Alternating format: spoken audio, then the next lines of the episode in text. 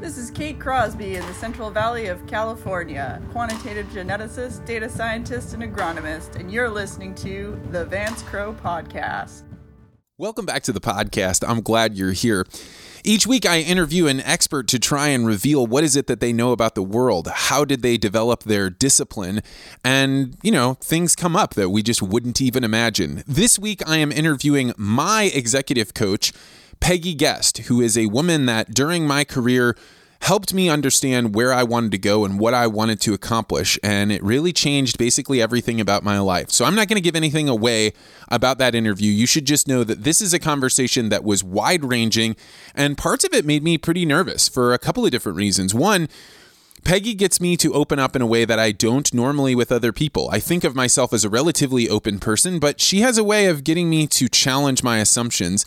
And with that said, there were some things we talked about that I know in general popular culture some of these topics are really hard to discuss and people get really upset about them. So I'm going to let you listen to it and let me know what you think. But it was a fascinating conversation. I feel like I learned a great deal about myself while uh, interviewing Peggy, but I hope that you will find her to be as interesting as I do. Just a couple of quick bookkeeping notes. We are going to be doing the book club. Uh, podcast or the the episode where we all get together and talk about it. We're going to do this on YouTube and we're going to do it on February 4th, which is a Tuesday at 7:30 p.m. I'll post a link on Twitter so if you want to get to it or you can just come to my YouTube channel and uh, and make sure you subscribe and hit the alert button because that'll let you know that we're doing the YouTube live. But we're going to do it at 7:30 on Tuesday, February 4th at 7:30 and we're going to be discussing All Quiet on the Western Front. I have heard from dozens and dozens of people that have read this book, so I'm really looking forward to the way we do this. I will post a few questions and some thought-provoking ideas uh, on Twitter and on the Facebook page uh, sometime this weekend, so you can go and take a look at those and try and reflect. So that way you're ready to have a conversation. In in the YouTube system, you can do a lot of typed comments, which we couldn't really do very well on the Instagram. So it was good that we tried it there, but I think YouTube Live is going to be a lot better. If you're looking to get a jump start on next month's book, we are going to be reading my all time favorite book, a book that my father gave me just before I went to the Peace Corps, and I read it. I found it to be profound, and then I never came back to it. But I would like to go back and read it because it is a book that I think is prescient and is able to describe so much of what is going on today in the world, why we see the rise of things like environmentalism or veganism or other forms of religion and uh, ideas that people can attach themselves to. So the book is called The True Believer, and it is by Eric Hoffer. Just as a quick aside, Eric Hoffer is a profound philosopher, but his writing is extraordinarily simple because he was a blue collar worker. He actually worked as a longshoreman in San Francisco, which is one of those people that goes into the cargo areas of a ship and helps carry off the cargo, unload it, and put it on the docks, or take stuff from the docks and put it onto the ship.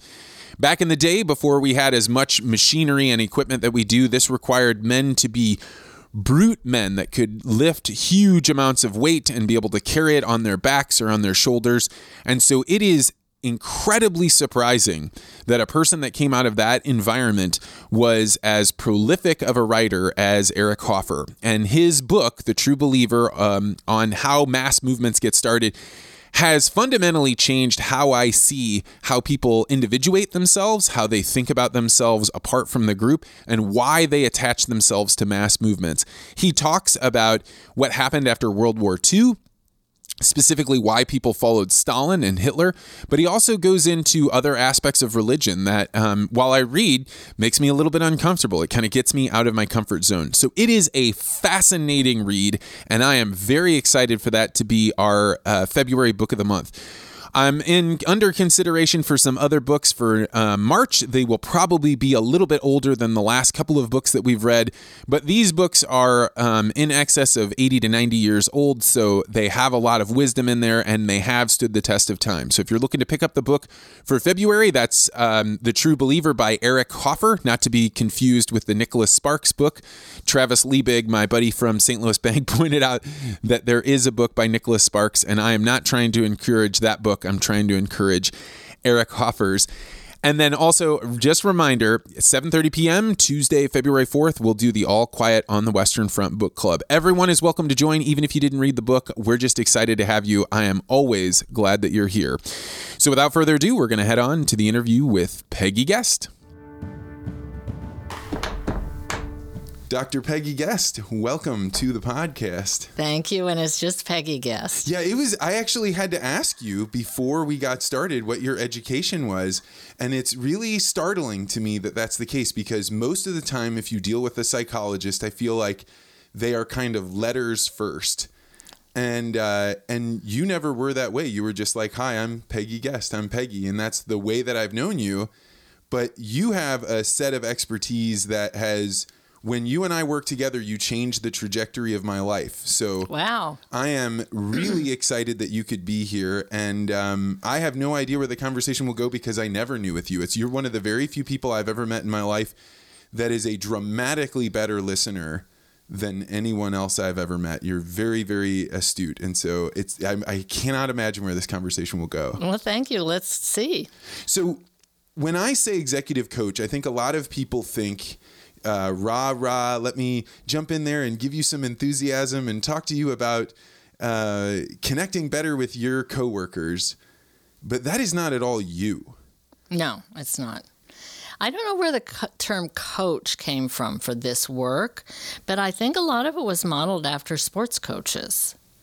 Um, and I I think of myself really as a thinking partner. And the and the work I do is usually pretty deep thinking. And when I have people like you who love to do deep thinking, it's it's extra rewarding, gratifying work for me. I would imagine so in your work, people come to your office and they say, "Hey, I'm at least in my case, I came to you can I just give you the experience from my end of coming oh, to your office do. and That'd meeting be you? cool. I, so when I was uh, offered this opportunity, it was an honor from from a from a superior at Monsanto that I think was trying to help me. Right? It was like you're the career thing that you're moving on. The, there is no director of millennial engagement next step. We want to know what you want to do next. So we've gone out and found somebody that really helped me and my life and so we want to connect you with this person and when they told me this i was like it's an honor but i was kind of laughing at the idea of having an executive coach like i was not really very interested at all in coming in when i came in the first time could you detect that I think I remember you to be questioning, like, why would I choose to be here? Convince me. And And and that wasn't in an arrogant kind of way. It really was a serious question. What would I be doing here? And I I don't really remember that first session that clearly because it became so rich moving forward. But I think that you know, I was thinking about this today because you had asked me earlier the question of um, how is it that you listen so well to people? And it's that I, I, think that the people, or how is it that they trust me? Right. And I was thinking, I think that people who are leaders, and I don't really use the word executive, even though that's my title, as much as leadership coach, but I think that people who are leaders are very used to sizing people up. They, they are required in their jobs to hire people to give them tasks, to figure out how to inspire them, to figure out how to keep them going, to figure out how to do more than that person thinks they can do. So they're very used to sizing people up. And I think that when a new client comes to my office, the ones who know what I do and maybe know me or a friend uh, referred them, they are not so questioning, but other people are kind of like, what am I doing here and why with you? And they can tell that I'm really interested in who they are. And I think the quality that mostly shines through is respect. I, I respect people in the midst of struggles. And um, I'm I'm I'm expecting that they will find their own answers. So I listen to what the struggle is. Often what I'm adding is a sort of contextual viewpoint like I ask people give me a wider lens. Tell me more about what is bringing you here. Tell me about your environment. Who are the people you interact with? How are those interactions for you? So I think that this I, I, this is almost profound for me because I can remember the first time when I started when you started asking me questions about what was going on around me generally speaking, when I talk with a random person, there's a struggle for the conversation. And when I think of an executive coach, I think this is a person that's going to come and try and tell me how to think. Mm-hmm. And so when you and when you started asking me about, you know, tell me about what's going on and then give me this wider lens, which I know exactly the types of questions you ask there, I remember for the first time being like, wow, this person is actually interested. They're not trying to wrench the conversation away from me so that they can tell me something interesting about whatever they're into. Mm-hmm. And that's a very, very rare occurrence for me. And I think it's probably a rare occurrence for a lot of people, particularly even higher up levels than than me when most of the time when a leader's talking to somebody, they're looking to get something from that leader. Uh-huh. I you know, I it's interesting cuz I I never really have asked much about what people expected when they come to coaching or why they hired a coach. I mean, most people, I think, when I ask them why they hire, they hired a coach, it's because I want to learn something. And the implication is I expect you have something that I'll learn that you'll give to me. But my kind of education isn't a sort of pouring in the learnings as much as it's in conversation, just like we are right now, that that flows from what I hear you're, you are seeking, and um, what I think might kind of plug in there as helpful. I don't usually enter a coaching relationship with a curriculum. When I do a workshop, I enter with a curriculum, and I'm I'm frankly not as good at that as I am at the conversations I have in coaching. But you have to, on the very first meeting with somebody that is clearly moving in their career, they have figured out how to make things work, but they come from very different formats, right? Somebody right. maybe got there from being angry and always wanting to prove something. Somebody else may get there because they're a task oriented type A person. But every person that walks through the door, within the first meeting or two, you have to make them feel some level of connection. Otherwise, they, they, why would they give you anything of value in their conversation, right? Really, in the first five minutes. Five minutes. Did you ever read the Malcolm Gladwell? I think it was Blink, Blink? about yeah. intuition. You right. know, he, he, I can't remember. He says it happens in much less than five minutes, but I think there's a a willingness to connect that happens within a very few minutes. I think that's true. You know, when people are doing public speaking and they tell a joke in order to, to get the audience connected with them, one of the things that I've observed is the person that's confident that they have something to say there, the jokes seem to be much more uh, attuned with what that that tribe needed, mm-hmm. and it's because they're much more present than the person that is trying to do it inauthentically. They're like, I know I need to insert a joke, so I'm just going to put one here, and maybe you get a laugh, but it's disconnected from the rest of what you're doing? Well, it's kind of um, an ice. I think people see it as an icebreaker, but I think you're exactly right. Unless the icebreaker has something to do with the audience, um, it, it doesn't work. But at least it gets it gets the speaker started. I I have never done jokes as a, a beginning, but and in my old company, the Kramer Institute, the guy who taught what we call um, power and presence. Uh, a class about high impact speaking, he always engages the audience with something like, Imagine this. So he's saying, Before I tell you anything, get in a picture with me. Oh, that's really interesting. Yeah. Wow. Are those recorded anywhere?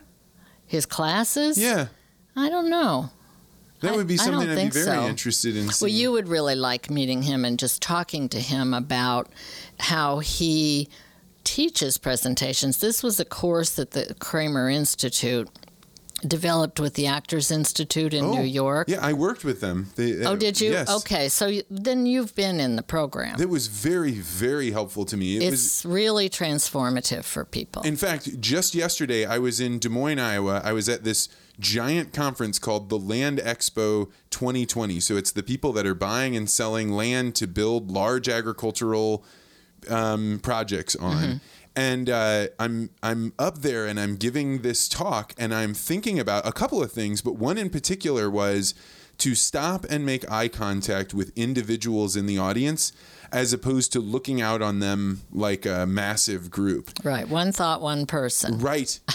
and that allows you to be present in the moment. You're Yes. not speaking to the crowd, you're speaking to another person. And that is this like, you know, I, I often describe it, you and I talked about it, that to me, speaking is like being on a wave, you know, surfing. And that's what that moment is when you make eye contact. So you were a part of those types of classes? I was, although I I never did really well at when I took them. I sub-taught a couple of times, but um, yes, mostly uh, they were taught by John Davis and his wife Kathy Kramer, who died a couple of years ago. So um, he, I.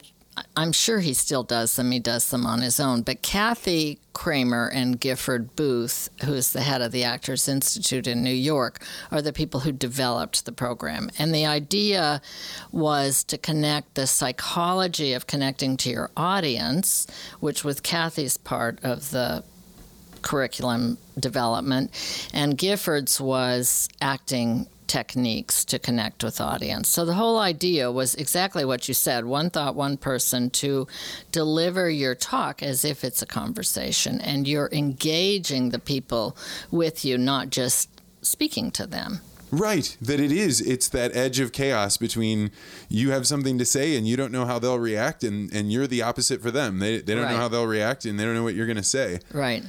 So, one of the things that I always tell people when they're going to go to a counselor or, or somebody that's going to help them is I always say, ask the person what their orientation is, right? You should know how they think the mind works and how mm-hmm. they determine whether or not you're making progress and when you would know that you're done. Mm-hmm. Is that a fair question for somebody to ask somebody like you? Oh, of course it's fair. I mean, and it's a good question to ask somebody. I think that probably most consumers don't know what it means, the people who are going. And I, and I don't mean to sound like it's so erudite or something. It's just that the distinctions can be subtle, and I still think they're important. So, um, for instance, my my passion and what I have followed as an adult developing as a psychologist has been positive psychology. And it's different from the medical model of looking at what's wrong, what's diagnosable, what needs to be healed. And that's a lot, when I was studying, a lot of the education was based on that. So you asked why I didn't like to be called doctor. I I don't like it to be my work to be connected with a medical model. It's more of an education model. Counseling is my my master's degree and my PhD is in counseling, which is actually an education degree. This seems to me uh, to be humility to the point that it probably harmed you financially, right? Like if you put yourself in the position where you're saying, I want to be your counselor, I want to be somebody that listens, versus I wear a white lab coat and when you come see me, I can heal you and make you better. Like I think there's a at, least a cultural um, sense, and I could be wrong, that that one is more serious than the one that you're describing. Well, you you have to remember I'm a child of the 60s and the 70s. So when I was getting my master's degree was kind of the beginning of the women's movement. Oh, And um, I, with a couple of other friends, started a collective known as the Women's Counseling Center. And we had endless conversations about what we called ourselves, what we called our the people who came to see us, um, and kind of what all that meant.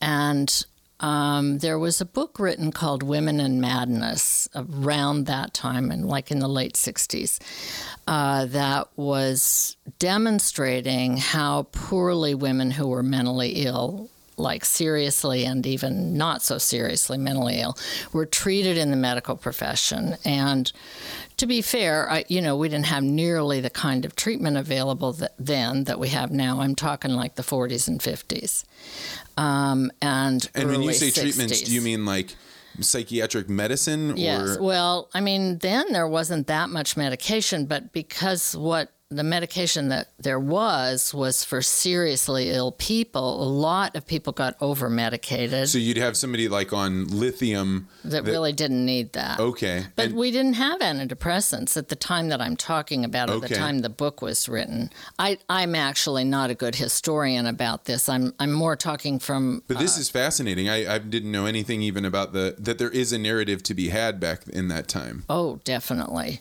So, um, at any rate, at the Women's Counseling Center, there were about 20 of us, and we talked really a lot about the notion that we were on a journey. We were in a cultural transition.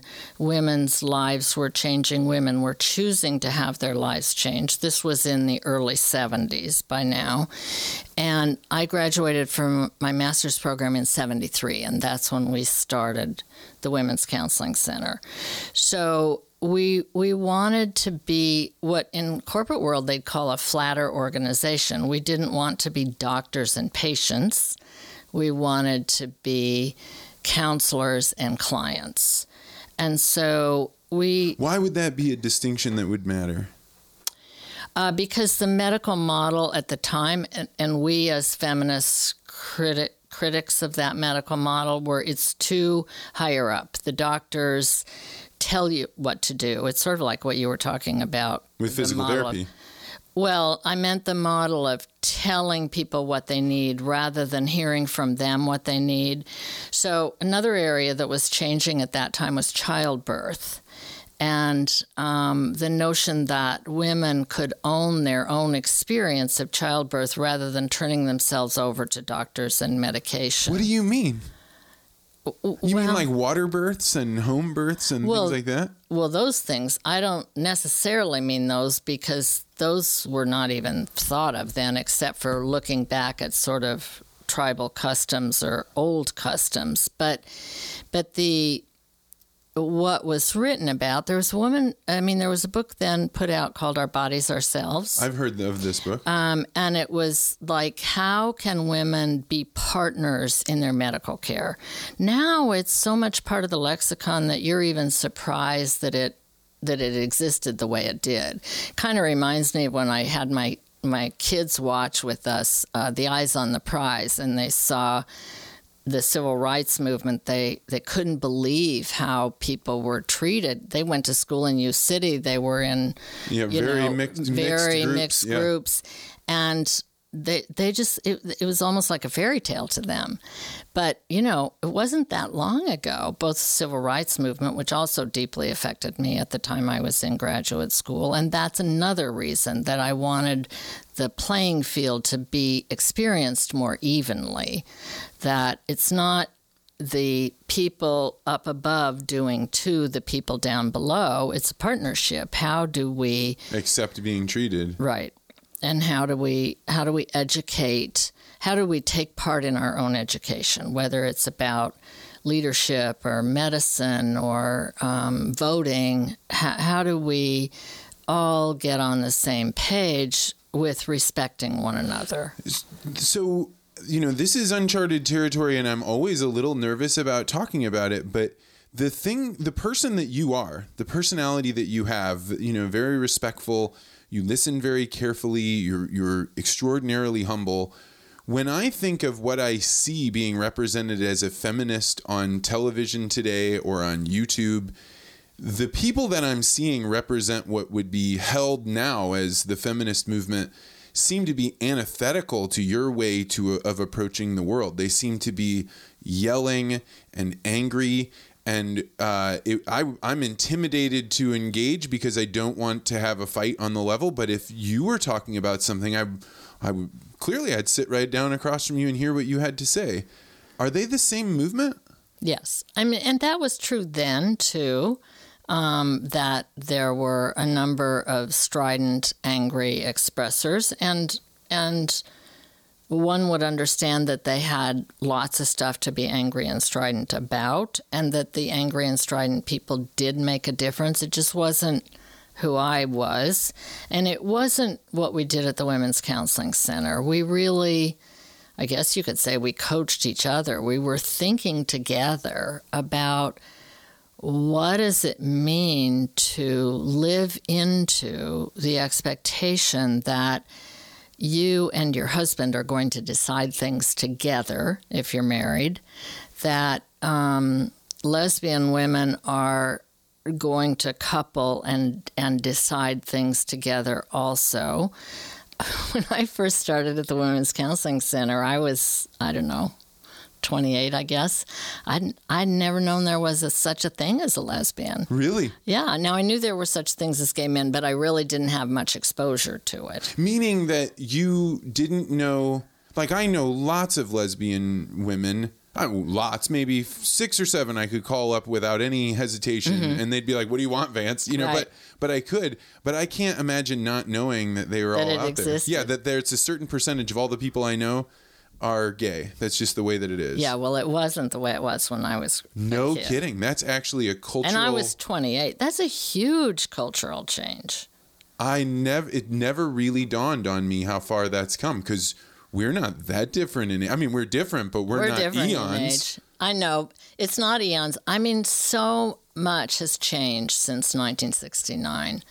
I, I I've been aware since this is this is the this was the 50th anniversary of 1969. Yeah, so there have been a lot of movies about 50 years ago. Ruth Bader Ginsburg, Selma, the uh, one about the NASA space station, and the women who contributed to that. Um, I'm trying to think what else, but there have been so many lookbacks at that time. I just watched the one about Miss, the second one about Mr. Rogers, and what they were talking about is his demonstrating to people that children have feelings.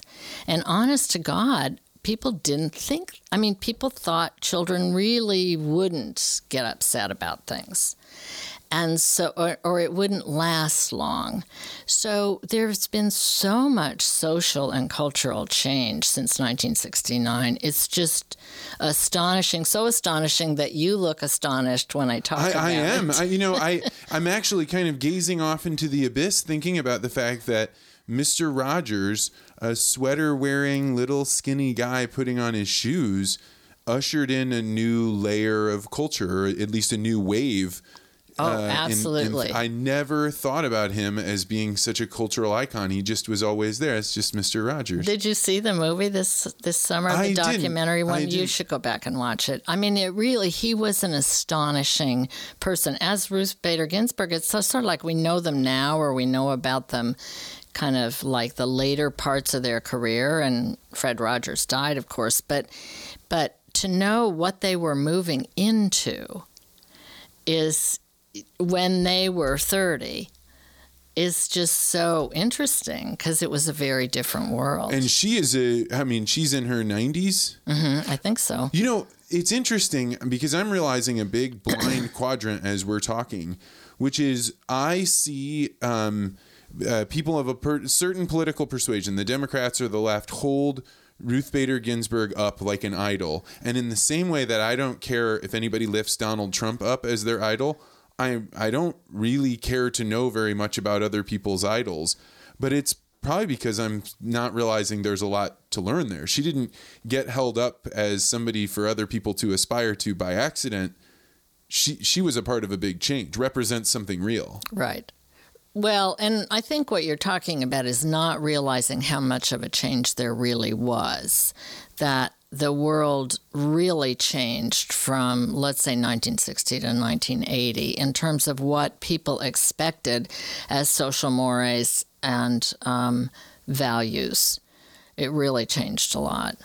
And so when you're at 28 and you're at this women's counseling center, what's going on? How good were you? Were you an expert, good enough to be giving counseling advice? Do you look back and say, Well, I was just out of my so so the group that I was describing are the people who were counselors who made a commitment to give a certain number of hours a week to this cause. Most of them had day jobs. I had a day job. "Oh, Um, and um, so what I was describing to you was the conversations we had about what we wanted to represent. And then, in addition, I offered counseling to clients who came to the Women's Counseling Center. And so, was I qualified to do that? Well, I had the degree. you're smiling about this." You know something? I think I was a counselor when I was 10. Yeah. So it's just in my bones. It's is there do you have an archetypal is there a character that that matches you in the when you look at the archetypes? That's a great question. I don't know. Maybe the great mother. The good mother. I, I hope the good mother. Can you explain archetypes in a way that other people could approach it if they know nothing at all about Carl Jung or these ideas? You know, it is hard to put language to it. And I, I think that's what he was trying to do. And you you do notice it's not like in the regular lexicon. People don't talk about it very often because it's kind of hard to grasp. But the uh, uh, and I think the best way to understand it is the way he explained it, which is um, the the uh, sort of fairy tales and myths and lore that that um, make stories about what human beings over time have sought. So they've sought um, to be loved by the the archetype is the great mother. It's not always a mother who loves like that, but that that's the archetype of sort of unconditional love and um, expectation that children would grow into their best selves. And then the terrible mother is the one that um, is envious of a child who is becoming himself or herself and seeks to destroy that. And so, a lot of times, fairy tales, like, say, for instance, um, Sleeping Beauty, will have the witch and the good mother, and the witch wins for a while. And then the good mother comes in. Really interestingly, in Sleeping Beauty is as the in the form of a prince, not a mother. Oh, So, but most of them are about love and death, um, and love and and um, the challenges of getting to what you love, whether it's what you have to sacrifice along the way. Yes, and what you have to learn. Yeah, that's right. So most of fairy tales are about sorting, like trying to figure out what do I need, what obstacles do I need to surmount in order to get to the prize. What what give me an example. Do you remember the what what Sleeping Beauty needed to get over in order to be kissed by the handsome prince? I guess she needed to get away from the witch, but you know that didn't. It, it, I probably didn't give a great example. Well, no, I mean, I, can't think that's probably something to do with with falling asleep or not being conscious or Yes. Oh, something good. like that Thank because you. because she did go to sleep and and you know so this is probably a good time to revisit my experience with visiting your office. So we end up having a few sessions and I come to the conclusion that the things that you're asking me to do which is think about the relationships you have at the office that are the most valuable to you. Uh, you know, write down scenarios where you feel like you're you're finding satisfaction with your work and some things when you're not. And uh, when I started going through that process, I was like, well, whether or not she's uh, you know, like a granola eating hippie, it doesn't really matter. This is a good exercise. And then when we would come back and I would have whatever, I don't even, I may not be even representing the homework properly. It doesn't seem like, but, but I would have something to show you. And I wanted, by the time we made the second or third meeting, I was excited to show you what I had written down. Mm-hmm. And is that a common experience that people have now that they've been reflecting? They want to share it? Yes. Yes. So, um, what I usually tell my coaching clients is I'll have something in mind when you come to my office when we have an appointment that I'd like to share with you or teach you or um, suggest that you read or we'll do an exercise together that will demonstrate something. I'll have something in mind, and I want you to come with what has come up for you in the office that might um, be relevant to what we've been doing. And so, about half the time in coaching is spent with each of those. Uh, sides or each of those tasks or each of those parts of the conversation. So the answer is yes. Most people, it's not so much that they want to show me something that might be true, but they want to talk about how they moved in the last, I usually see people about every three weeks, how they moved from that last session to where they are now. Like what occurred, um, what made it worse, what made it better what do we still need to work out? Um, what's exciting? And what I'm always tracking is the thinking and feeling pattern of the client so that I can name it.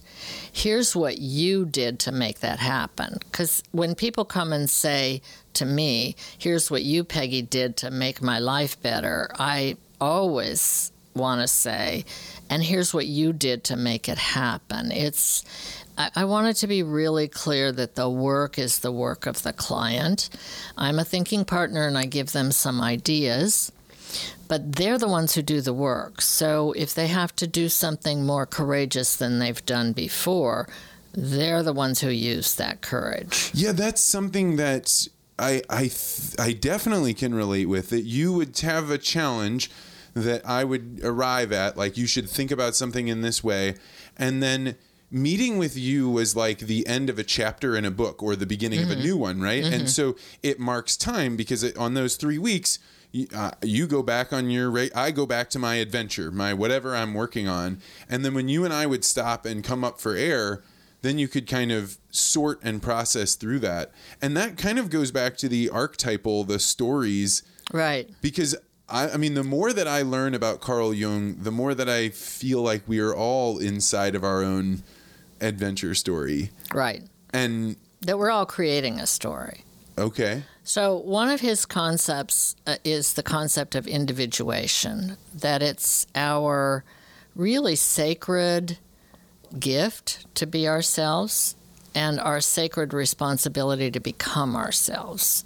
So that requires kind of a deep dive into selfness, you know, like what made me who I am? What have I already done so far on the journey? And what do I need to do more of? And what are the values that drive that?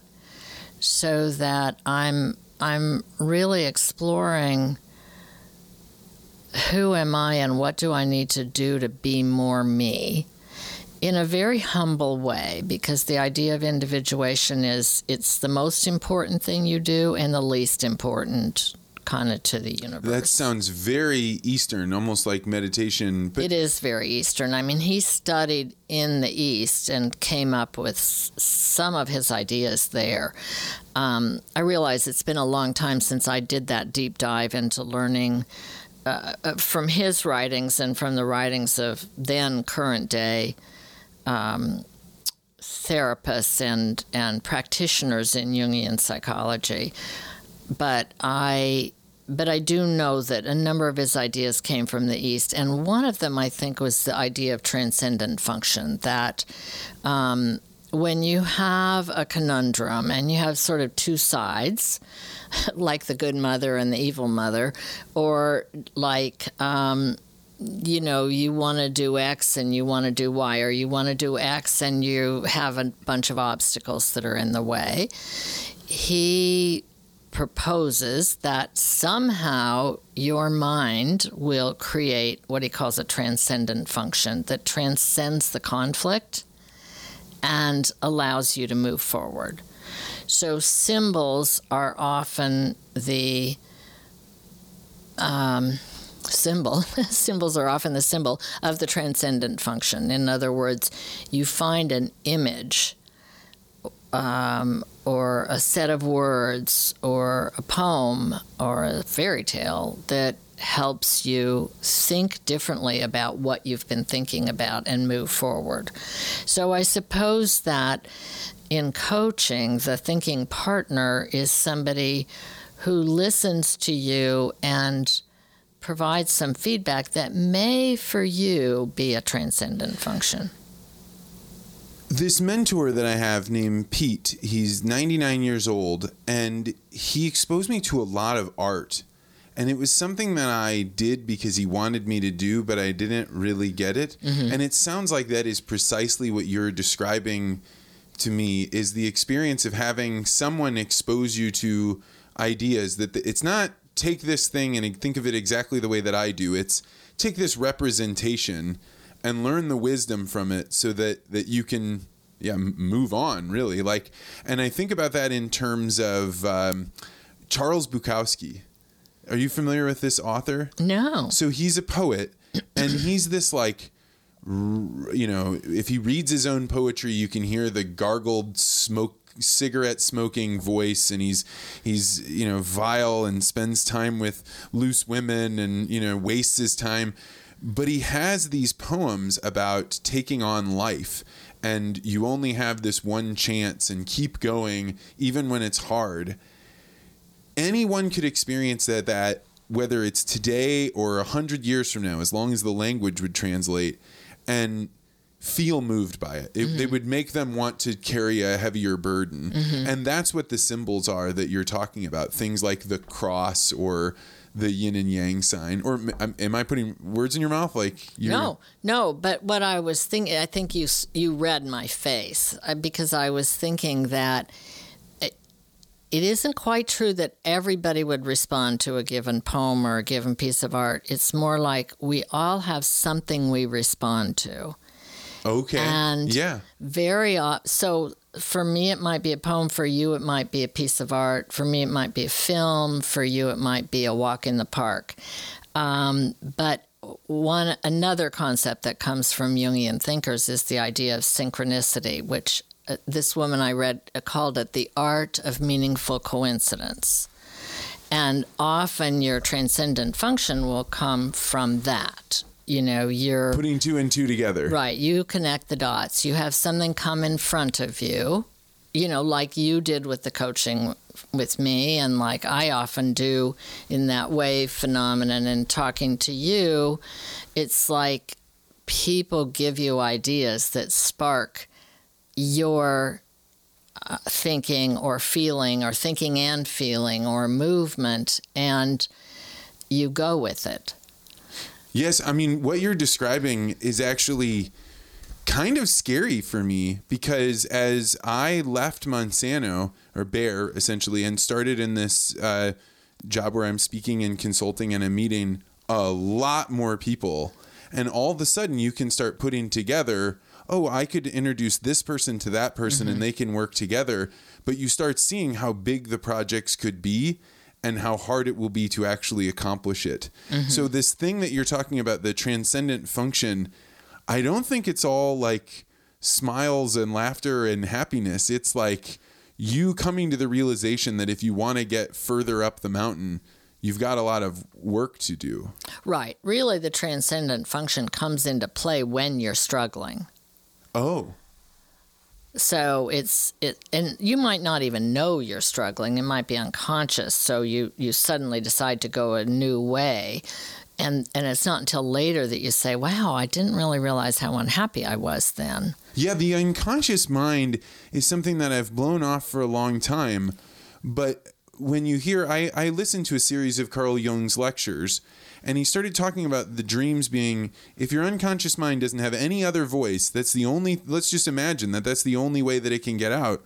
Wouldn't you at least want to write them down? Like wouldn't you at least want to to sort through them? What do you think of dreams and dream interpretation? It gets pretty wooey pretty fast right? You know, it just it was one of those synchronicities that just came to me when I first started studying Jung and reading about dreams. And um, I started, now this was very ballsy of me. I started leading a dream group. And I, I led dream groups for, oh, probably 10 years, maybe 15. Um, they were very, very meaningful to the people in the group. So it was really, really hard to stop doing it. But I did stop doing it. And I, um, but I loved it and I learned so much. And one of the things. What goes on in a dream group? Well, hang on one second. One of the things I learned is really how differently people are wired and how they dream differently. You know, what kind of imagery and what kind of uh, drama. It was so interesting. I, that was a wonderful part of my life. Um, so, what goes on in a dream group? I, w- I was the leader. I read I think I told you one of the books I read was called the Jungian Senoi Dream Book. And I, I read a lot about dreams, but I had never been in a dream group. And um, I had never had really very meaningful dream work that somebody else did with me as a client. Okay. But um, the way the group worked is I would have, oh, six or seven people. They were consistent. I mean, I the first couple of times I did it, I did it over a summer and ran it for six or eight weeks. But but after I got into it and got into the swing of it, most people would stay and then there for a couple of years, and then there might be space in the group when two or three people left. I would imagine the people in the group would be very selective about who they want in the, In the group, group. hearing their dreams and Well, the thing that was so interesting to me is that so uh, let me backtrack. I, what would happen is a person would tell a dream, and then the Jungian Senoi dream workbook is basically a workbook that helps guide you to, you know, sort of what kinds of questions would you ask and what kind of symbols are you looking at and how do you how do you encounter the dream and think about it with other people and and so when you said people wouldn't want they'd be very picky about who was there um, the thing i found so interesting was that you got to know the people at a really deep level but you didn't necessarily know them on a social on, level. on a sort of daily life Yeah. you, you could have somebody in dream group and not know very much about what they do and what their life is like oh, wow, what an what a different experience. Yeah, it was. That that's something that really surprised me. But over time, I mean, one of these groups I had for probably three or four years, and over time, of course, you got to know each other, and then they would get together um, outside of Dream Group.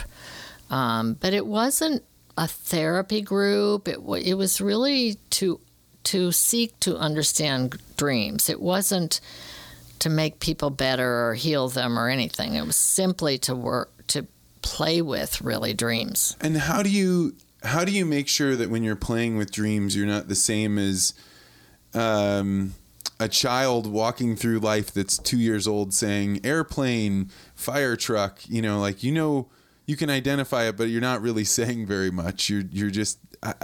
To me, something about dream interpretation feels very, very woo woo. Well, what does woo woo mean? It sort of scares you, you mean? uh, not real or something that only um, superstitious people might believe. Have you ever done it? No. Okay. Well, um, I thought what you meant by woo woo is it for when people do it, it might take them aback um, because it, it um, rings true for them. So, um, That's what talking with you is like. that, that you would say things that would be like all the way in, like deep, and you'd be like, whoa. So go go on. I, I now understand what you're saying. So um, I think that people who don't believe that it's viable or a thing just would never come to Dream Group. Okay. I mean, or if they came, they wouldn't stay. It would be annoying. I'm not so much woo woo, but just like not speak to them. Right. Okay. Um, like the same way that poetry might speak to you or me, or different kinds Right. of poems or different Right. writers. Okay. Fair and enough. so um, the people who were in the group were very, very moved by the experience and found it to be insightful. Now, I never pre tested or post tested or asked people. I mean, it was very clear to me how meaningful it was to the people in the group, but I never said, How did you change because of this? Or what Wasn't did that a this, What temptation did for this you? do for you? I mean, I would think no, that as a because I'm not basically a scientist. I should do more of that in all of my work. I should say, what were you like when you came in, and what were you like when you left? But I don't. I don't tend to do that because I feel like I can see it, but I don't. I don't ask for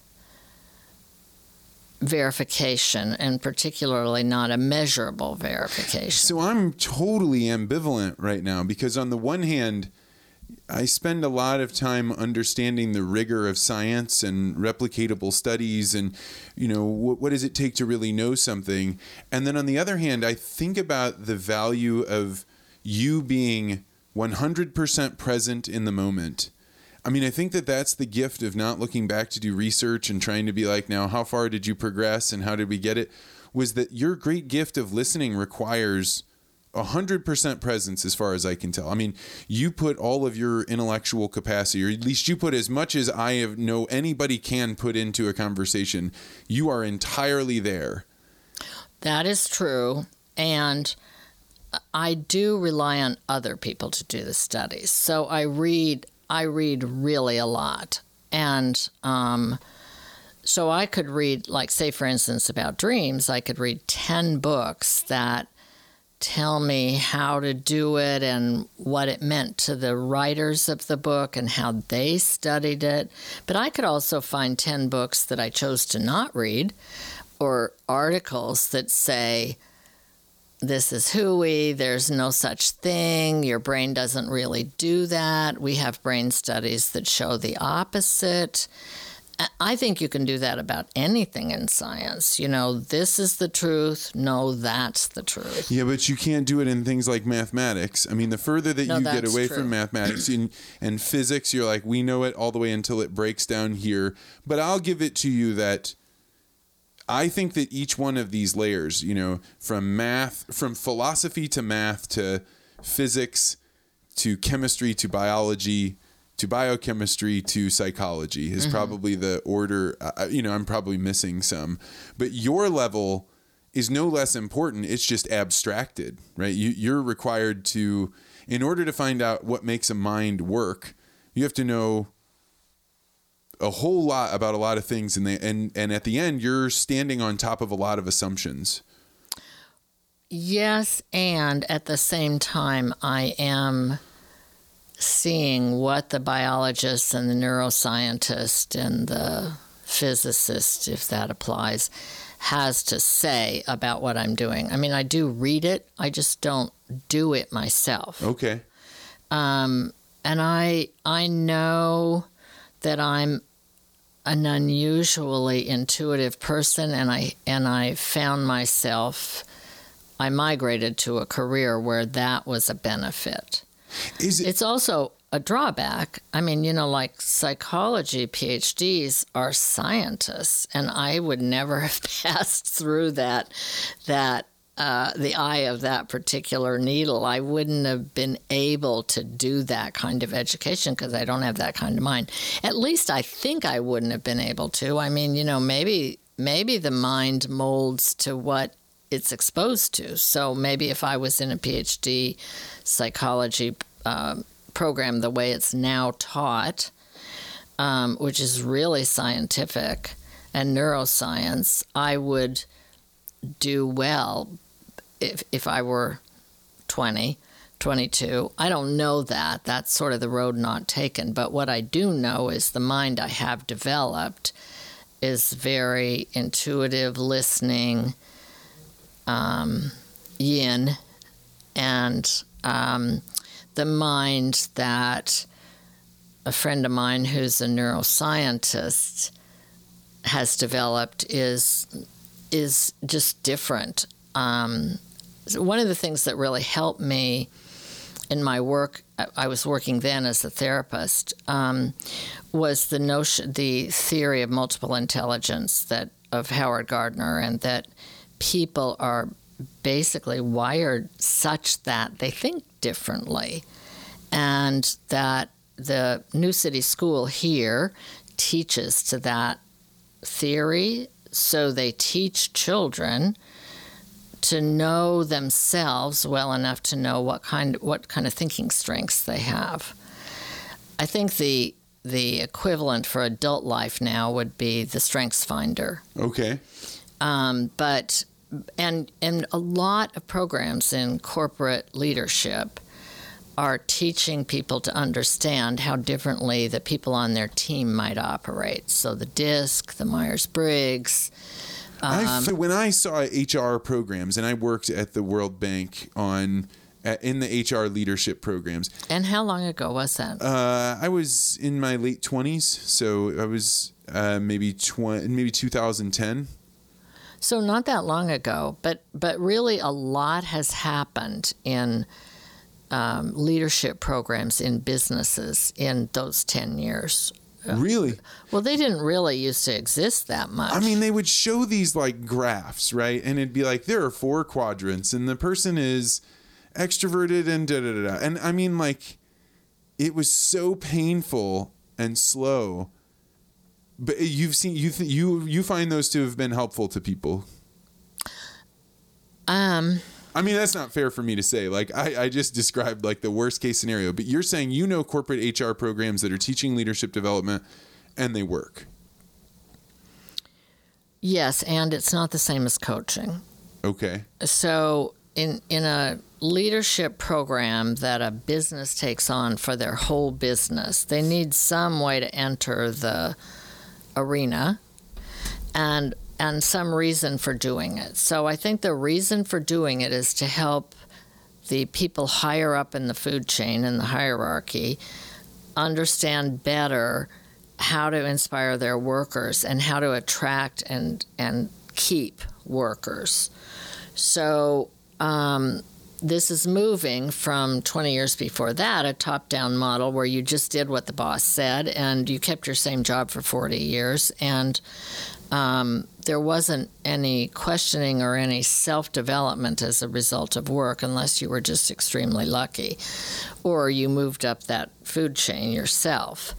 But, but the idea that I, th- I think what corporate leadership programs were teaching to is helping um, leaders understand what we now call emotional and social intelligence. In other words, understand who the people are that you're that you want to produce the work of the organization and what will motivate them to do that well and what helps them be more productive. So the typologies are ways to shortcut helping leaders know that you, you have to learn to appeal to uh, workers who are going to deliver in different ways. And you have to learn how to give them feedback to teach them what you want. So, um, if you want, if it's really imperative for your workers to get things done on time so that the next team can take it to the next step, you have to be able to give people feedback because only a certain percentage of people are genetically by by by the way they were born tend to be on time. Okay, that's me. Yeah. Um, and then the rest of them have to be have to figure out what would motivate them to like twist their personalities in order to be t- on time in certain settings and in certain ways. This is striking to me. My wife, the aerospace engineer, perfect, like she is one of the greatest human beings alive, cannot be on time to save her life. And it drives me insane. Well, it sort of goes against my concept of what an aerospace engineer would need to know.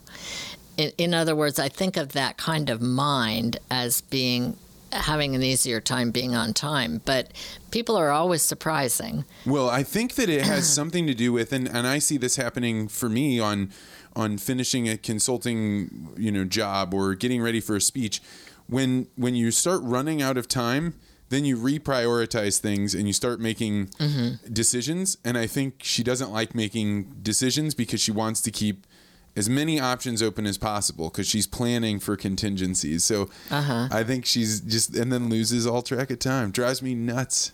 Well, it, it and so what life asks of you is to understand it and to and to widen the lens to look at you know what are the things I do love about her, what makes her wonderful, and recognize that if she changes her her relationship to timeliness, it's not going to be because of you. it's going to be because she has found some motivation to do it differently. Oh, that's interesting. That's And she still may not do it. So. This brings up a, a good point. When you are talking with executives, people are coming to visit you that have moved up in the organization, usually in some competitive, very complex businesses and, and companies. What is the difference that you see, or what's the scope of things that motivate people? Because I, the common construction is you move up as an executive because you want money or power. But it would seem to me that that would not be how you would describe what motivates people. Well, it does motivate some people. Um, a- but that motivation doesn't guarantee that people actually move up. Um, so I, I think it's kind of a complex thing. It's there are a whole lot of variables, and I also think that um, the paradigm in business has shifted uh, it, over I'm going to say 30 or 40 years from the old sort of militaristic top down, I'm the boss, I know what you should be doing, I'm going to tell you what to do, and there can be very little variation.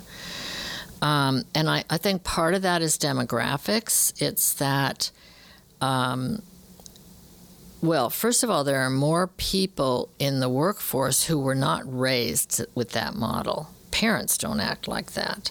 Yeah, that's right. And so people, I mean, this is what the big complaint is about the millennials. They they that they think they can do what they want to do. Well, um, they kind of can because the workplace has changed, and so there's you know there's more of an attempt to attract and retain those individuals as workers. So. Um, now I've lost my Well, train so of I- thought. I'm- I, I'm I'm basically saying it's very complex. It's not there's not a simple answer to what motivates people to move up and to what's the right uh, ground in which they can move up. So what are the company mores and what are and what's the company culture? What do they groom in their people?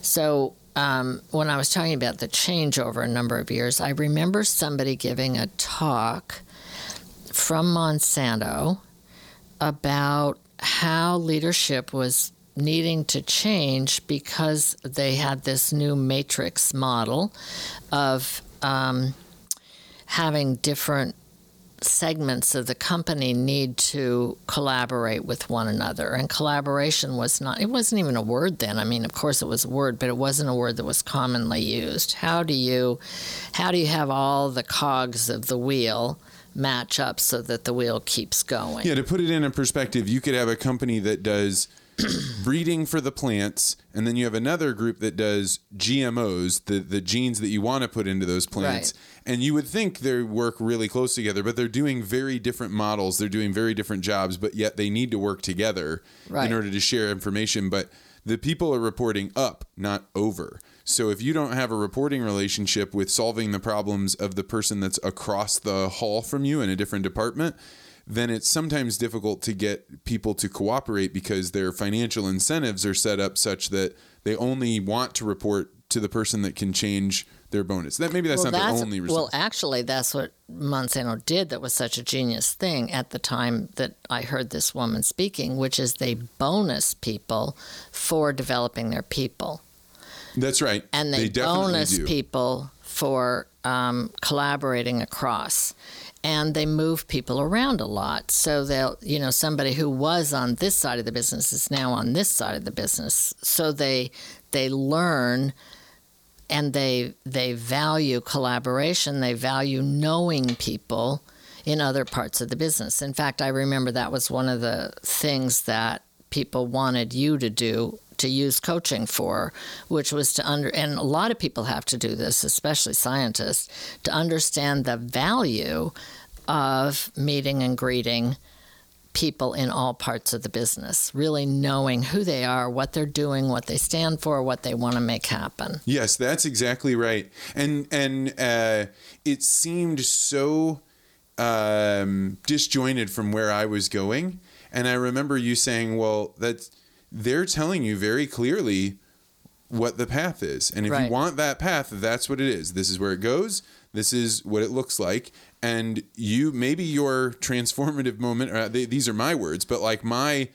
Uh, what's the Jungian thing of, of moving on to another level? Transcendental function. the transcendental function was if you you have a choice you can either change to adapt to that or you can change and do something else but you can't be mad at them for not giving you the situation that you want that's not one of the options right. and i was or it'll it'll just take a lot of your energy. right and are you sure that that's what you want to do Right.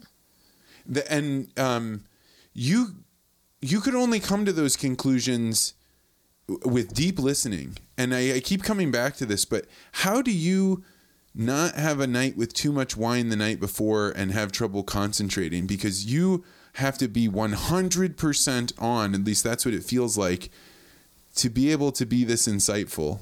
Or maybe not. Maybe it's just easy for you. No, I think I think that's true. I mean, I, so I I practiced for a long time.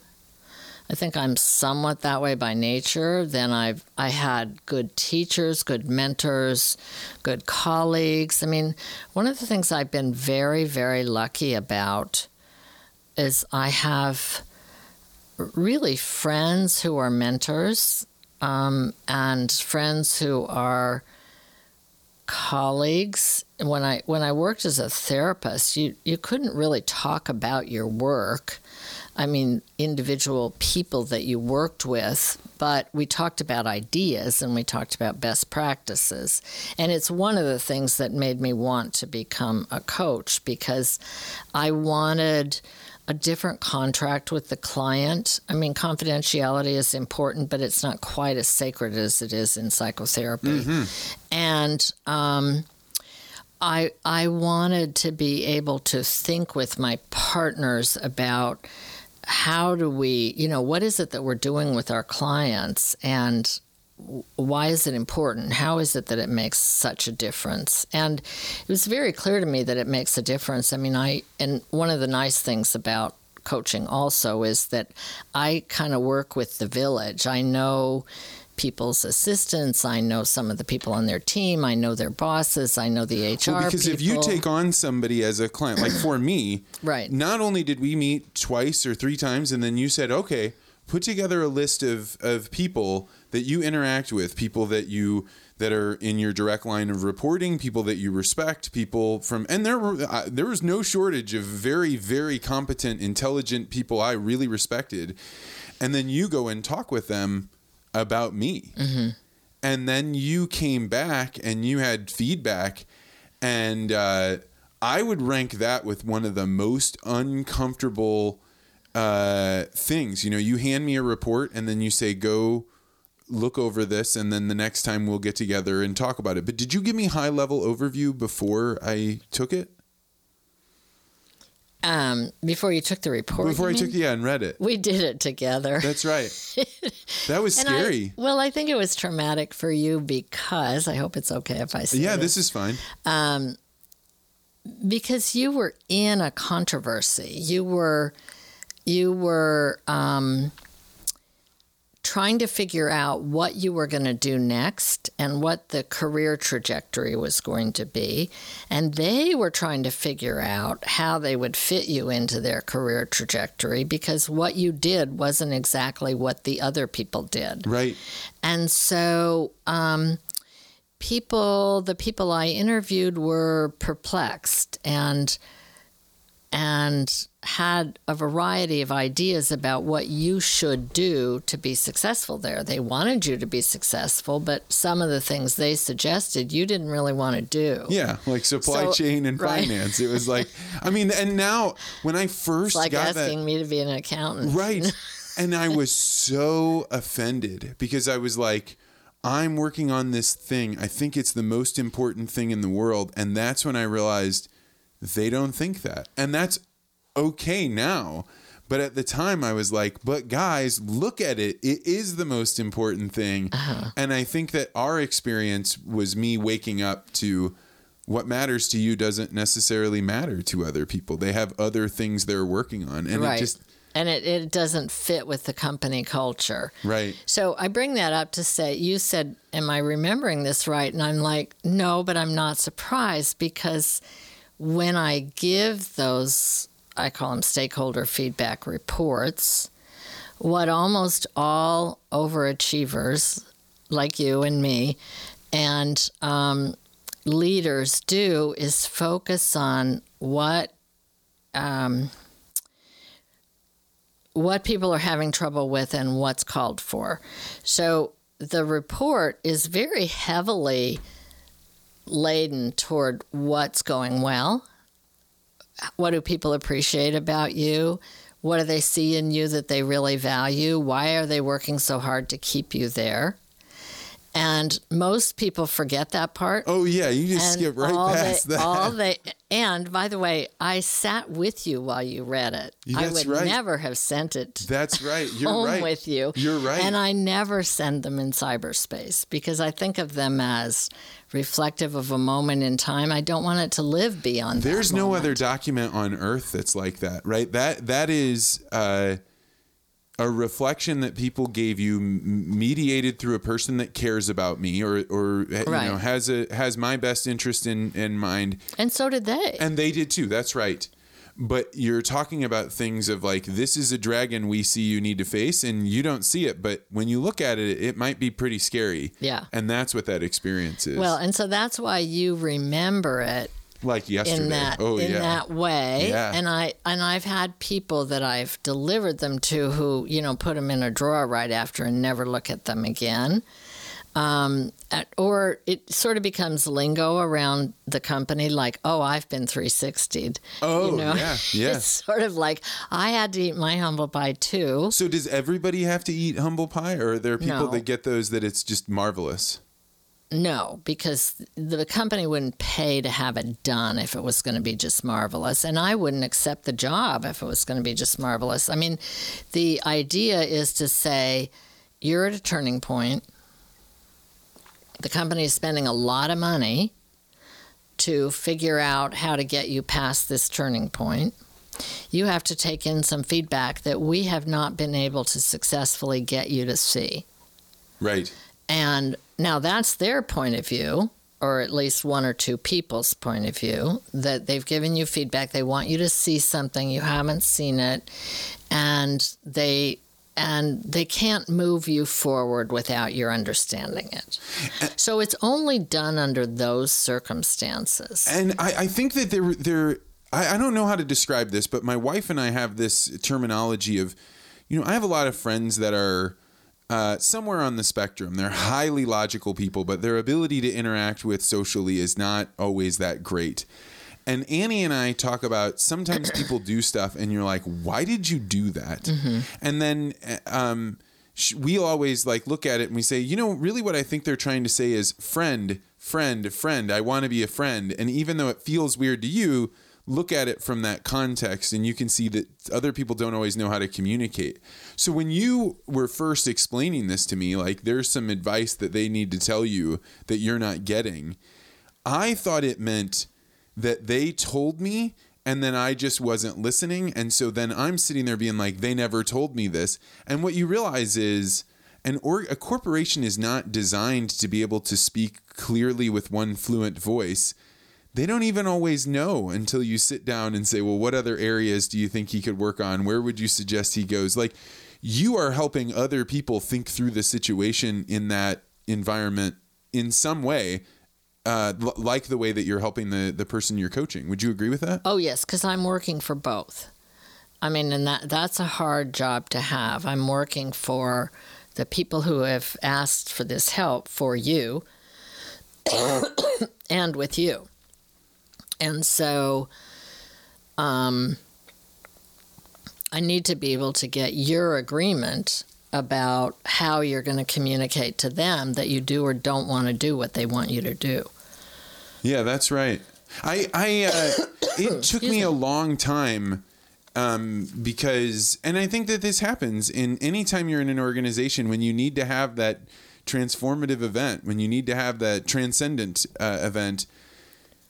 The reason that you're struggling is because you haven't accepted what you the lesson that you need to learn, right? Well, you haven't accepted that they want you to do something you don't want to do.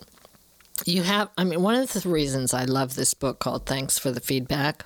okay. I don't remember if I shared that with you, but essentially, what they say in the book is feedback is a gift. People are telling you what they need from you. And some people do that more or less artfully and more or less articulately and more or less clearly, but they're trying because it's their job. It's really important that they convey to you what you need to do to move forward in the job. I- mean, I Oh, remember being really offended. That you know, this is why when I came in in the very beginning of our conversation, I'm very suspicious of you because I'm like, what's going on that they can't just tell me? You know, just tell me what the rules are or whatever. Well, and can I trust you to talk about myself in a way that won't get translated wrongly back to them? Yeah, absolutely. And so, what I tell my clients is, I'm not going to tell anyone anything directly that you've said to me, and but I'm going to help you do that because I want I want there to come a better understanding between what you want to have happen and what they want to have happen. That, that's right. And, you know, I, I think about this like, I expected that when I came in, we were going to have like a therapeutic relationship, that it was like they were saying something was broken in me, and now you're going to like counsel me through it to fix it. And when I began to realize that it's like, no, you're kind of trapped in a way of thinking and we need to give you a way to explore that box that you're within from different angles. And eventually you're going to have a better perspective of its size and shape and w- what you can do within it. And we'll go from there but first you need to be able to see the size and shape of it. So you know it wasn't like you're not able to get along with your coworkers people are angry with you. It, it's like But that is true for some of my clients. really? Mm-hmm. A lot of them. That people are ang- because they're bad communicators themselves My client. Yeah, well, I mean, like, wh- yeah, what, what, what other challenges do people have? I only have my perspective for the challenges that I had. Oh, I think a lot of times people who are very stressed about deliverables get cranky. and they, Oh. you know, they get impatient. They say negative things. They, to the people who are not deliver, delivering at the speed they want it to be. So I, I need to help them see alternatives um, and also see how what they're doing is landing on people in a way that is making people too stressed and uncomfortable. So the leader's stress is bleeding into the worker's stress, and things aren't getting delivered. So, learning how to inspire in a positive way rather than um, berate in a punitive way um, is a big learning. And, and I, I'd say a lot of my early uh, work was doing that. I think more and more companies have made it clear we need to keep our workers and nobody can berate each other. You have to learn ways to communicate. Oh yeah, I mean, if somebody yelled at me at work, that would be shocking. It would be. It, It wasn't shocking 15, 20 years ago. That's interesting. and but it's or even not yelling but um, belittling you know that that's not you can't do that in a workplace I can't even imagine a time. I mean, I worked in in like landscaping work and paving work and you know the hard Scrabble work. Those rules aren't there. You you, can berate people. You can yell at people. It's not as common, uh, probably as it once was, but that still went on. But in the corporate world, that never happens. If you did, you could get up and walk down to HR and be like, you know, the person just yelled at me, and right. something would happen. belittling thing, Right. or right.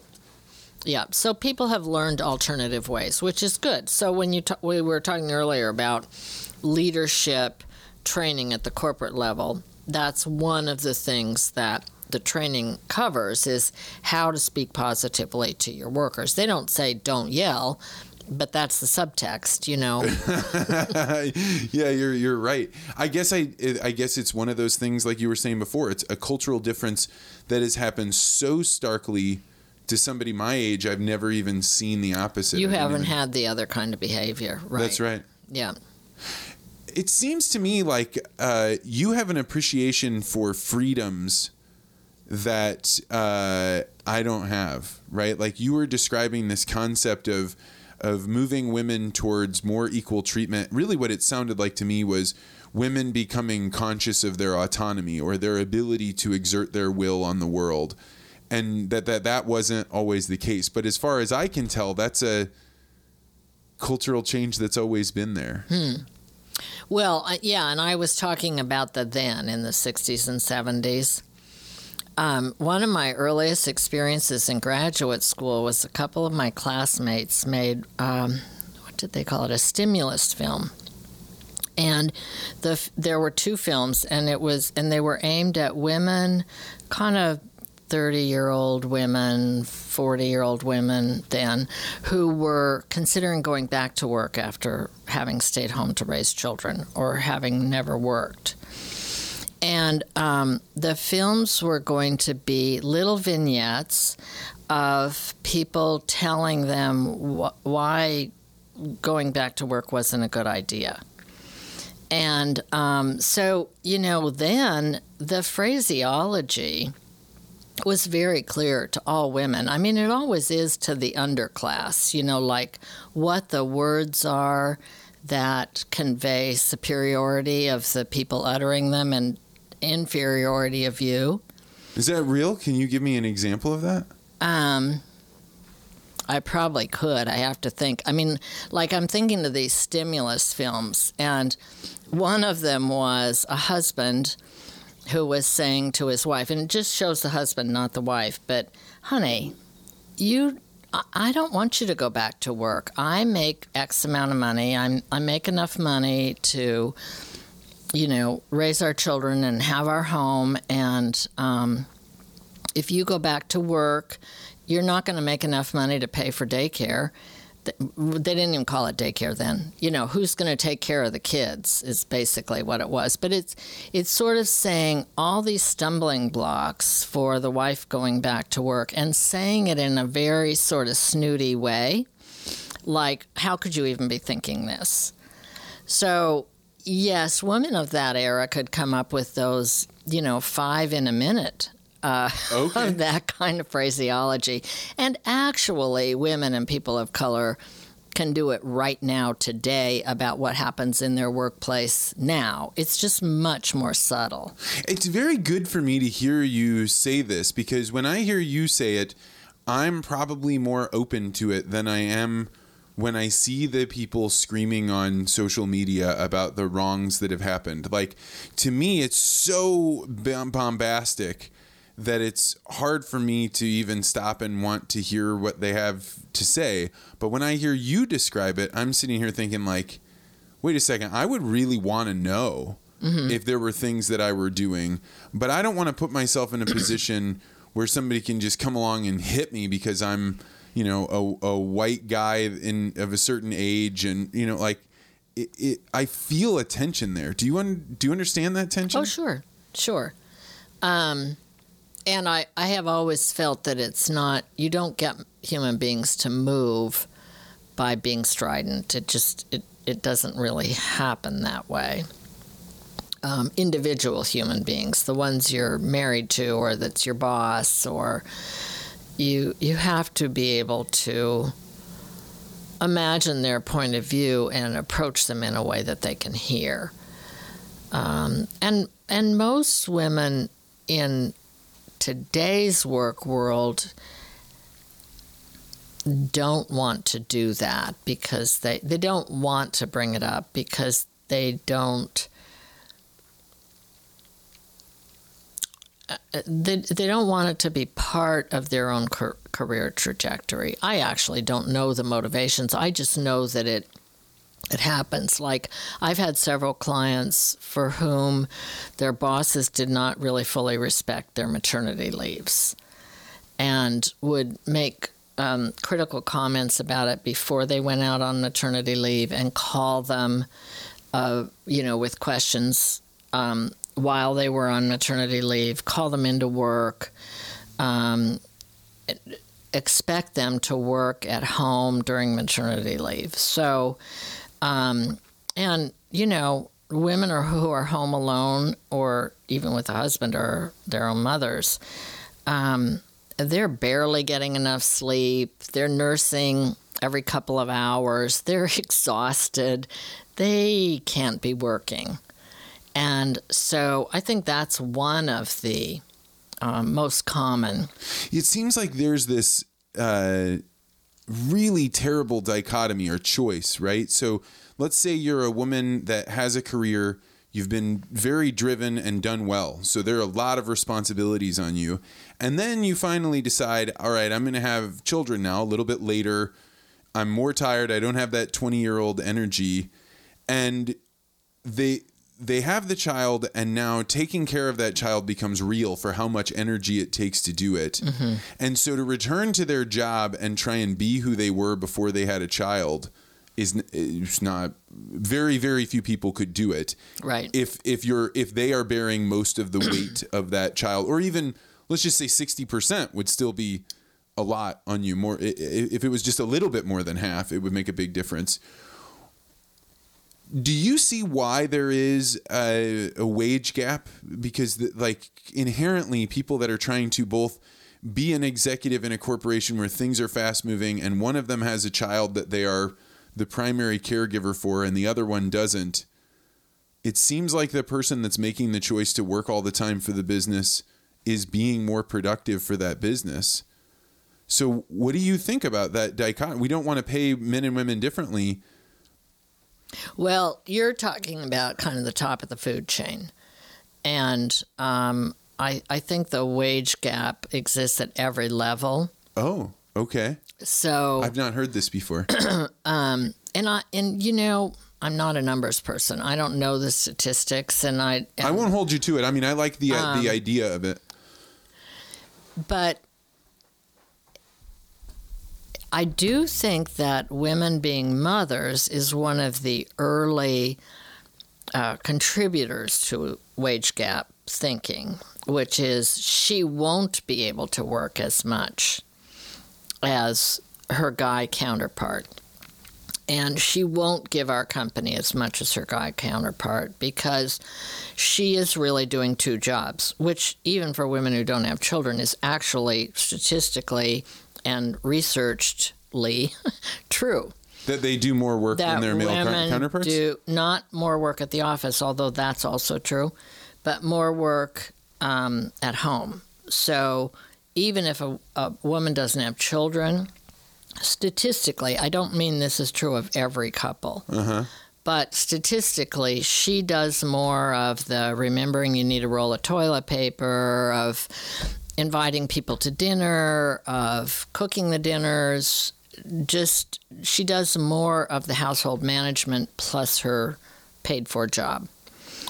And there's also research that shows that women who are um, so I'm I'm struggling to believe you on this, but I have no reason. I have no like counter. This is very healthy for me because this is not uh, things I encounter very much. That that that I would be like, eh, I don't think that's right. I think men probably do half the housework, but I have no idea. Well, you don't no... think it through. When I think men of your generation do probably do half. I, I do a lot. I know my sons do, and and uh, and uh, uh, half of the child care or child. You know, a lot of child care, especially when they're a little bit older, is thinking through what the kids the need, logistics. like having it in mind, yes. having so it's a matter of having your mind go, to several different things in any given day so that you're managing even if uh, if you're calling the plumber calling the nanny ordering your food from whole foods you know even if you're doing those things you're the one who's thinking about them. and all of the pressure of it breaking down is all on you well in families that have that agreement Right. but somehow families um, you know, figure out the what we call the chore wars, and um, and usually figure it out in ways that work idiosyncratically for that family. Now, what I say to my clients is, you have to do this like probably when your kids are young every six months you have to sort of rearrange things or check in is this working um, because the kids need changes yeah they're going to be updated on their schedules Right. and how much sleep they get and Right, where and they're going and- what's if it's soccer season or baseball Right. season, that kind of stuff. Um, and so it, it, it has to be renegotiated a lot. And I do believe that in your generation, more people share those responsibilities and and they talk about them more. So when I did my dissertation and I graduated with my PhD in 81, I did an interview study of two career couples. And so I was doing the interviews in, let's say, 78 or 79.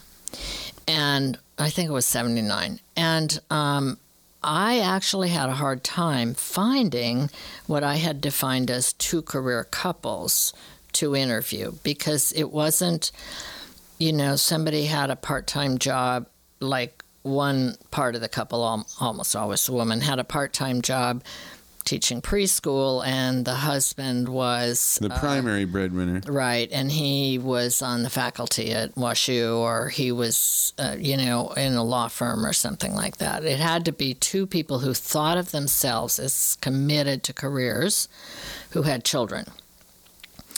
And my my my uh, interviews were about kind of before you were married. How did you talk about this? How how did you name your hopes and dreams about having children and working?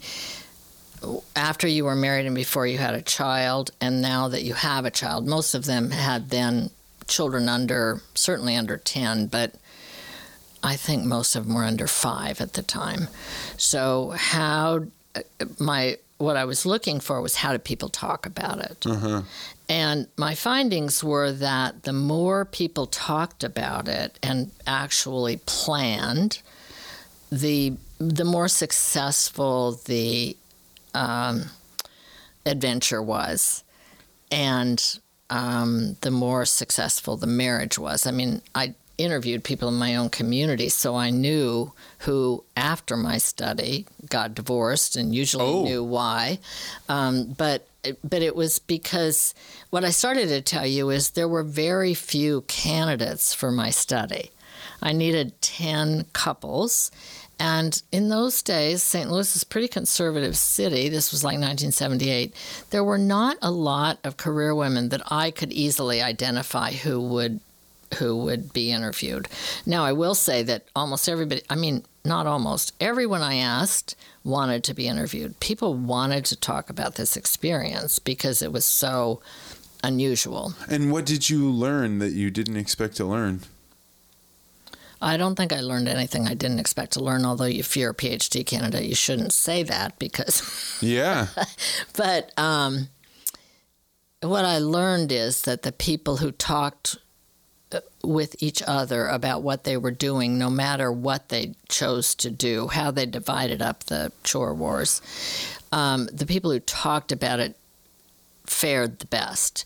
And then I broke it down into three groups. One was called pioneers. They were people who very purposely wanted to do something their parents had not done, that had not been done in the main part of the population who wanted really to have two careers and to each respect the other person's career.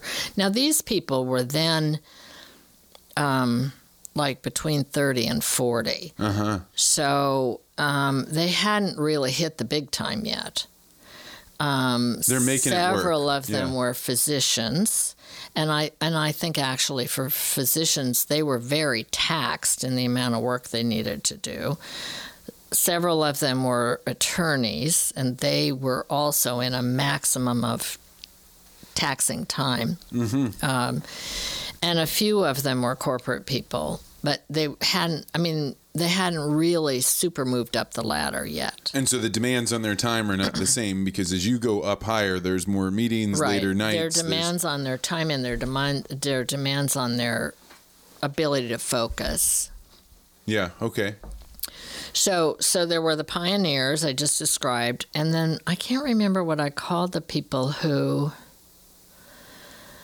made an agreement that one of the careers would be less important and that they and that the person with the highest earning power or the most passion for what they were doing would take the front seat in their career and the person in the less uh, of that would take the back seat and actually i mean i it, it wasn't it must not have been all about earning power because one of the women who worked what she considered to be half time was a cardiologist. She was a physician. And basically, her day was from four or five in the morning until about two in the afternoon. So she could be home with her kids. And she gave the, I don't remember what her husband did, but his was the real career, and hers was going to be the career, but still part more part time. Or she thought of it as part time. I didn't think of it as part time. And do you you get into a situation like that? Do you have a um, an emotional connection with that? Like you know, you're saying she didn't see it as full time, but I did is, do you have a pull there? Do you have a you want to have families have that equal chores, or do you not care? It's they can do well, whatever they want. Well, I was doing a study, That's so right. my job was to be neutral and to hear it and to and to learn. I mean, really, I I really wanted to learn how do people think of this? How do they do it? What what are the things that they're talking about? So. Of course, I had an emotional response, but I was mostly trying to be neutral about getting the information. When I when I had clients who were in this position, you know, mainly my job is to listen to what they need and what they want and um, help them make that happen. For these families who were in that I think, oh, I know what I called them the traditionalists who wanted a traditional women have more family responsibility and less work responsibility than the men. Okay. And they agreed to that while still the woman was in a career position. Okay. Because uh, they had to be that to be in the study.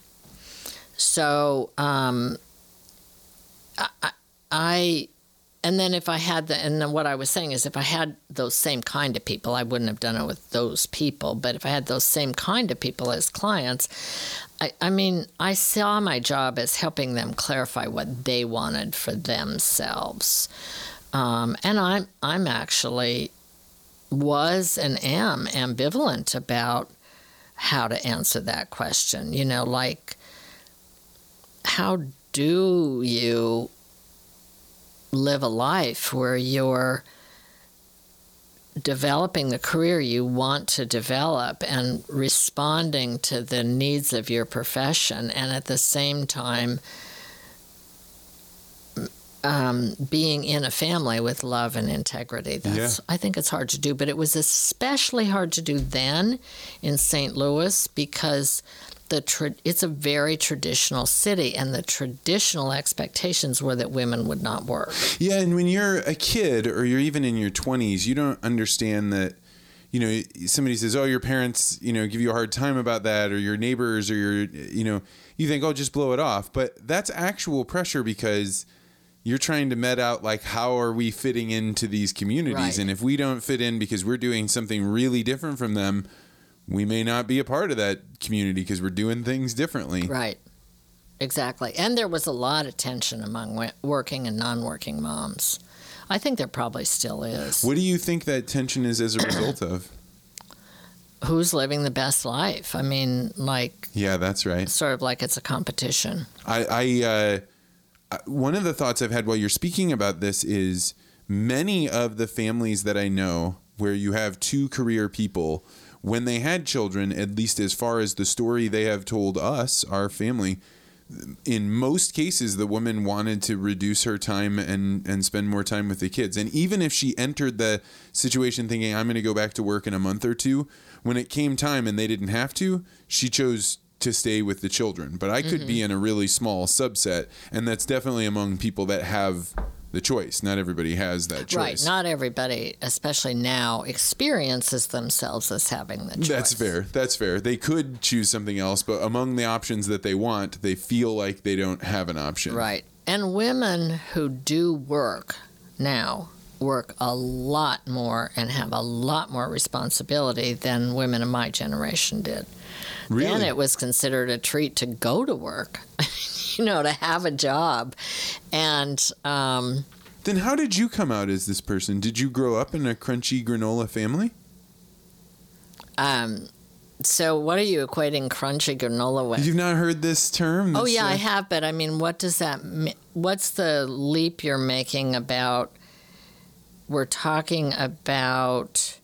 Well, like your family, like you are a working professional, right? You, you. I, I don't know if you. in the family I raised. Yeah, I don't know it about. actually was true in the family that I grew up in. Now, my mother didn't. My mother had six children. I was the oldest, okay. and she didn't work for pay.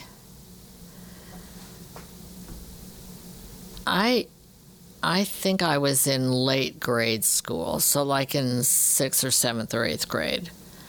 My my youngest sister is twelve years younger than I am, so maybe it wasn't until after she was born.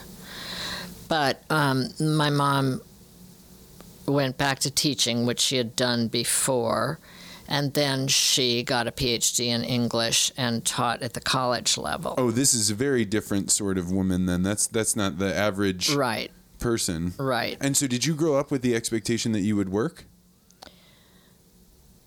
Yes, but I also grew up with the expectation that I would have a husband who would be grander than I, whatever way that would be.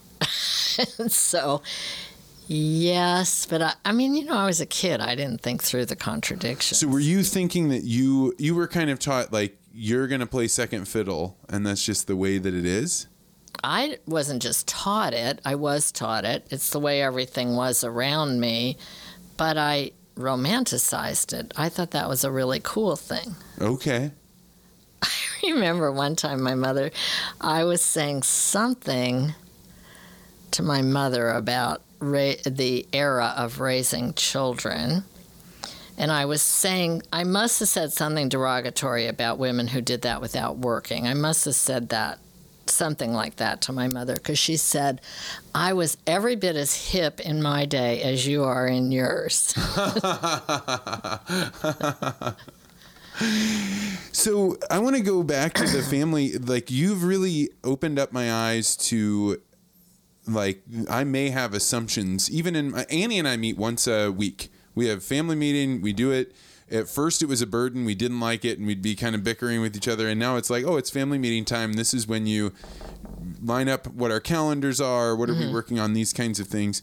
For people that don't have that, but they want to start having conversations about the you know their hopes and dreams to make sure that they're on the same page. How does a couple do that when they when this hasn't been a practice? well, I think the first step is recognizing that they need to. Okay. um, because either they're sniping about it, um, about you know stuff not getting done, or you didn't tell me that, or you know that kind of stuff, and they realize they need to check in with each other more.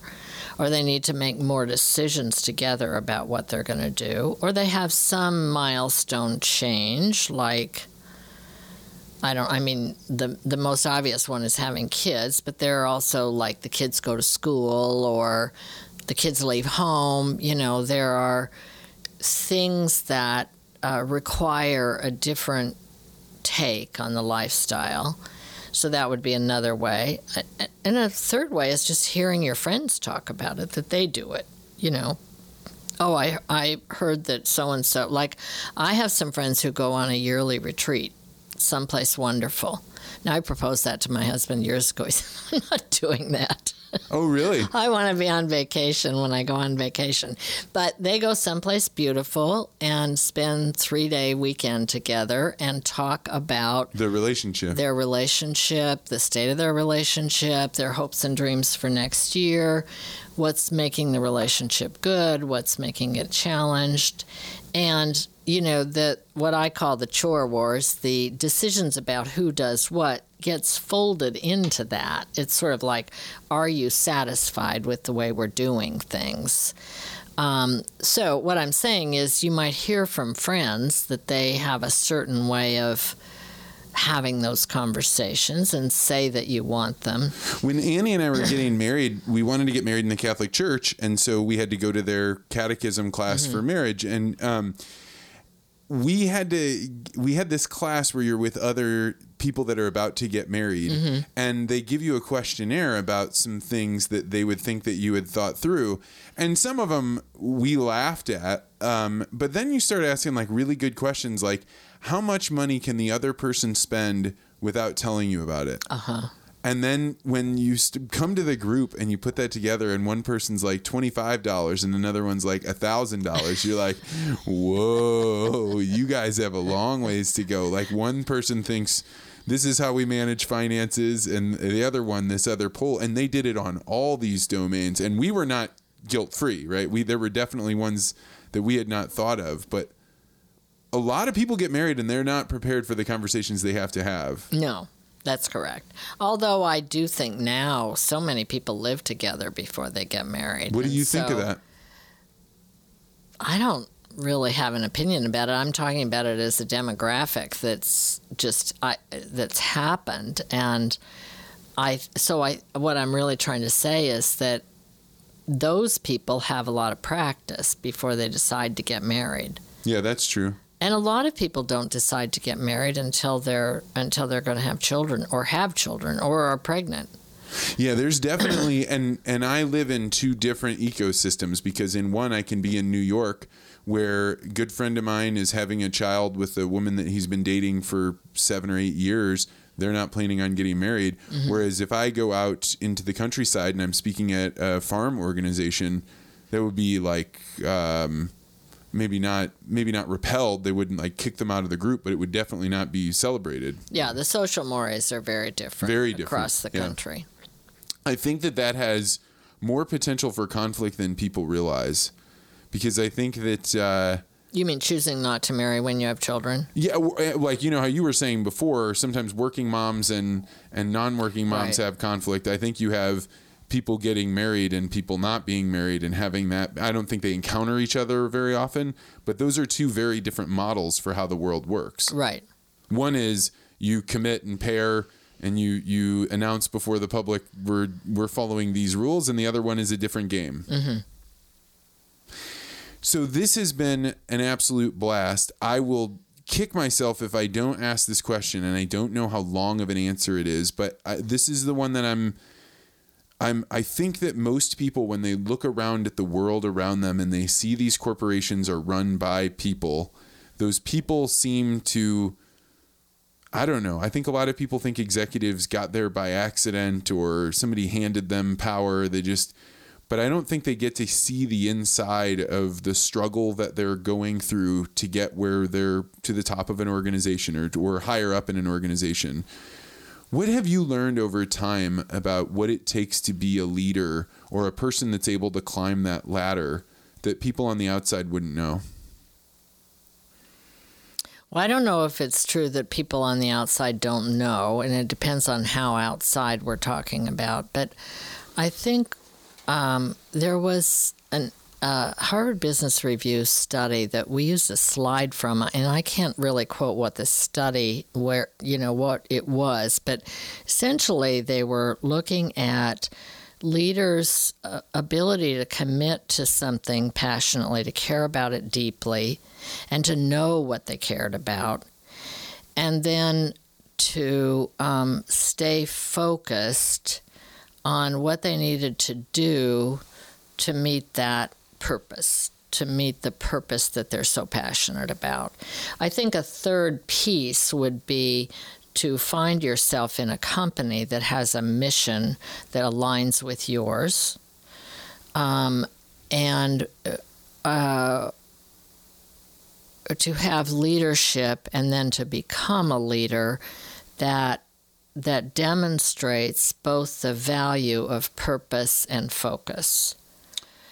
And so purpose and focus, that's a very good way of thinking of that. And so a lot of what I do with coaching is have is talk to people about why they're doing what they're doing, why is it important to them, who are they that these things are important to them? Kind of by who are they i mean what's their life story? How did this come to be so important? How is it kind of in your bones that this is your purpose?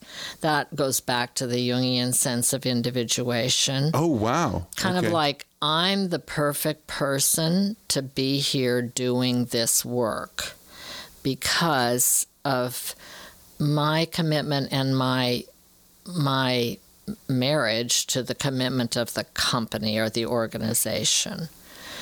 Um, so now I do think one could also have purpose about how they lead. In other words, leadership processes that don't necessarily they don't necessarily sync with the purpose of the company. So if the purpose of the company is to make widgets and you could make this widget or that widget and it wouldn't matter to you.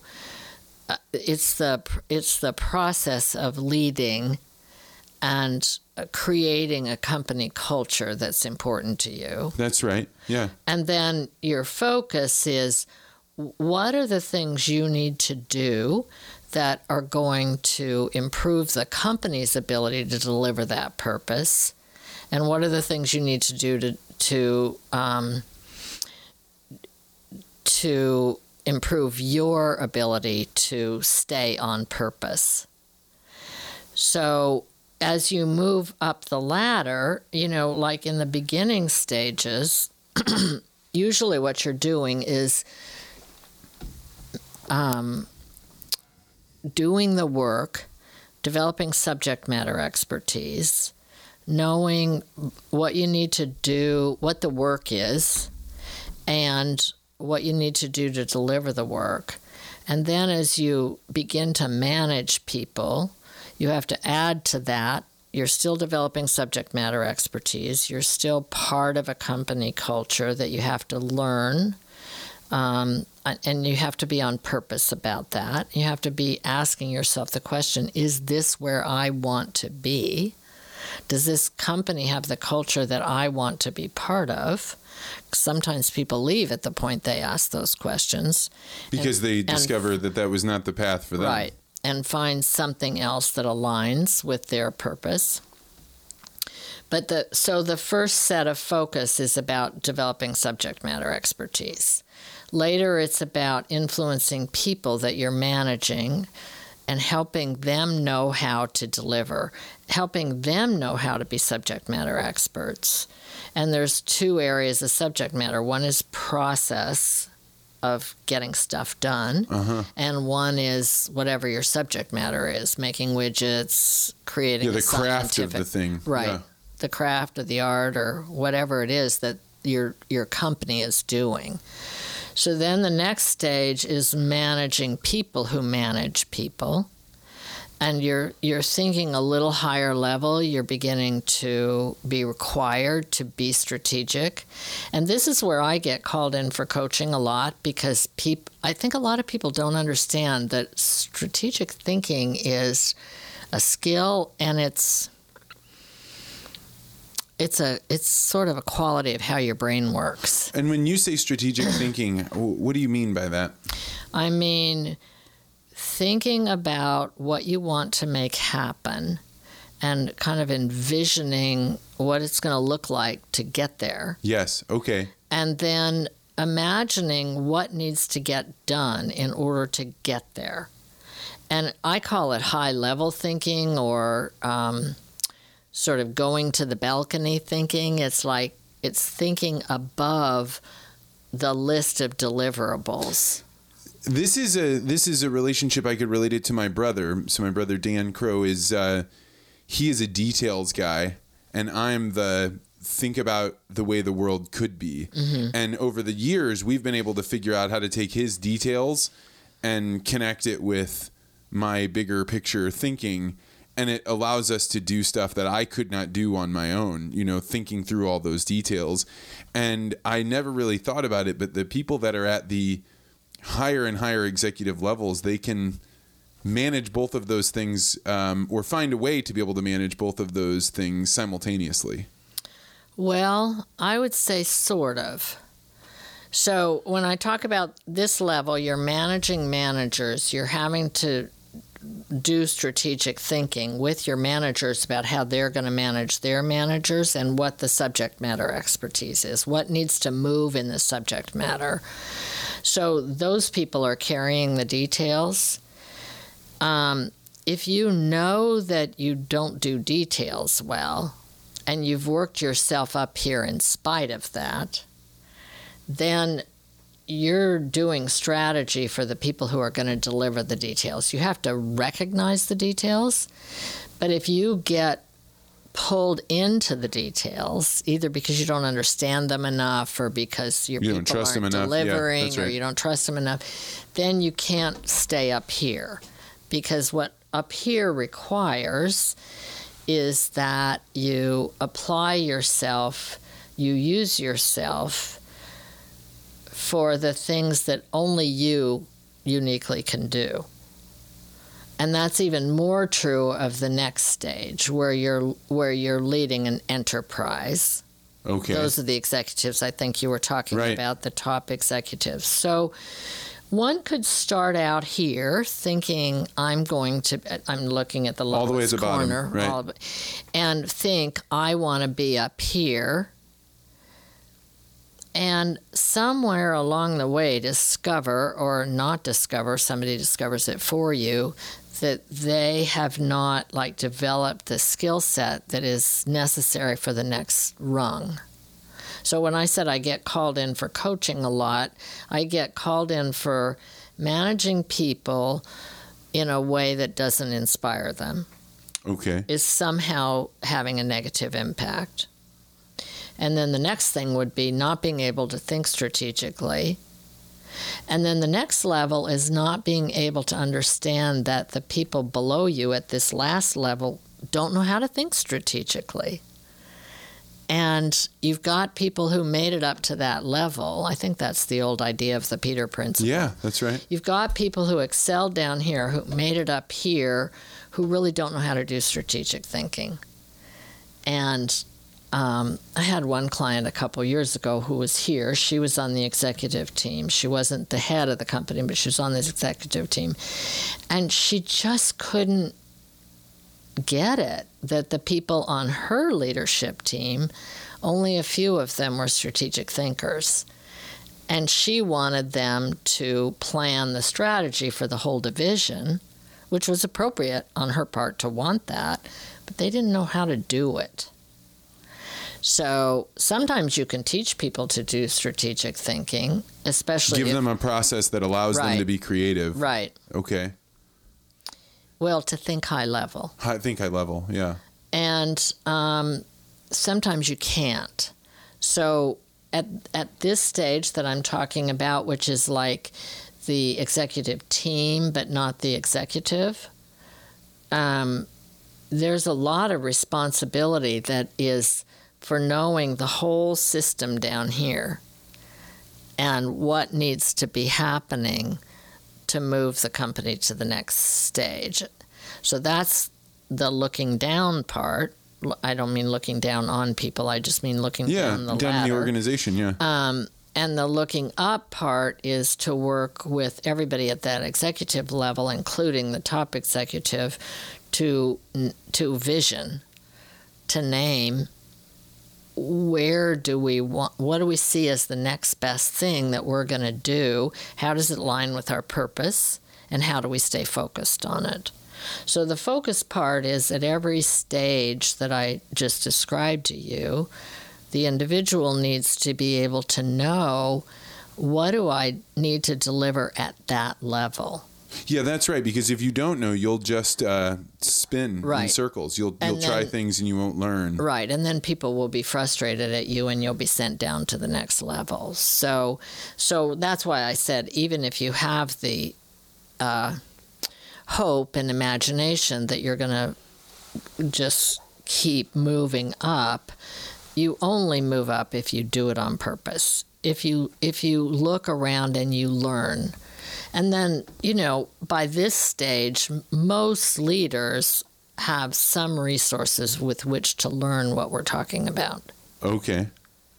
Being able to bring somebody in and say, "Hey, we need to work on this as a team." You mean?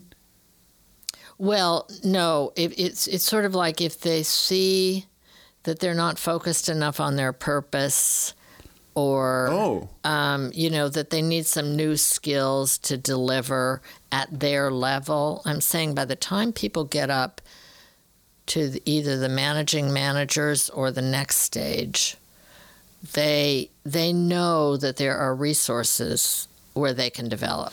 Yeah, I think that the challenge between knowing you have resources is, and uh, this is the second time I've referenced this, but Jung talks about dragons, right? Mm-hmm. The facing the thing that you fear the most.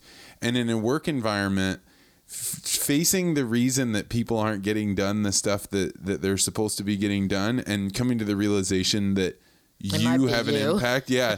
that that's hard. And, and, and really, in effect, it's the great realization of, well, the only thing you should care about are the things that you can have an impact on. So if there's something you're doing that's making these other people not be able to get there, that's the you should be caring about that. That should be something that you're tightly aligned to.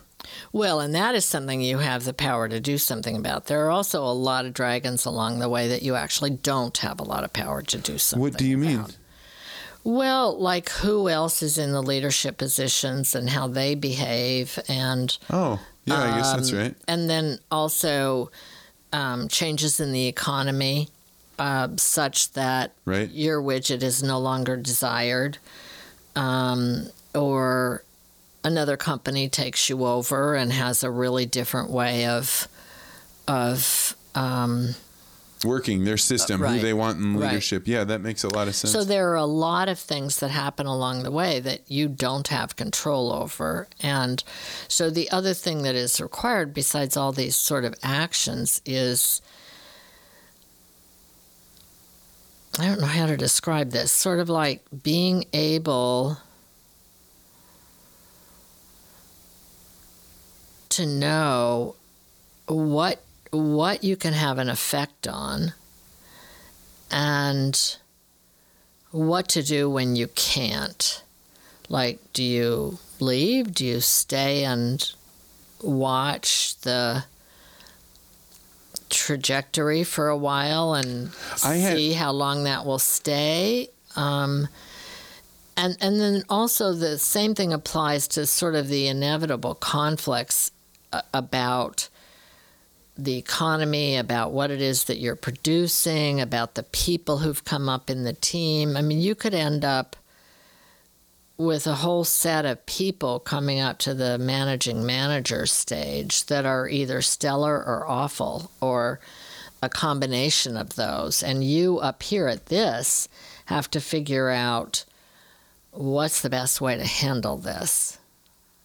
Yeah, I mean, it, it seems And that's not really of your making. right.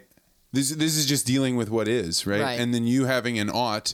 I think things ought to be different in some way, Right. And figuring out what you can do to if if it is possible for you to change that ought into an is. Right. So I think we should we should wrap up, but I I want to say that this has been fantastic, just like I expected that it would be. When we uh, rounded out, when when I was kind of coming to the conclusions on what I would do next, you uh, came to see one of my talks. And I was giddy about this. This was like uh, something I was quite excited about because I really cared about your interpretation of what I was doing.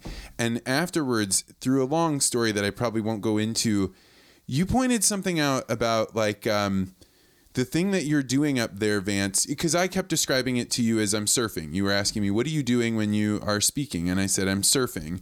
And you said, no, I don't think that's what you're doing. Do you know what you said to me? Mm-mm. You said, um, I do remember saying something, but I don't you, remember you said what it was. you were spending time like your passion there. You're not surfing. The the presence is you're waking people up. And uh, so much of my life clicked at that moment because you're right. Like I uh, I love getting up and speaking about ideas that I think will help people come to the realization that they are conscious, that they are capable of changing the things in their life that they want.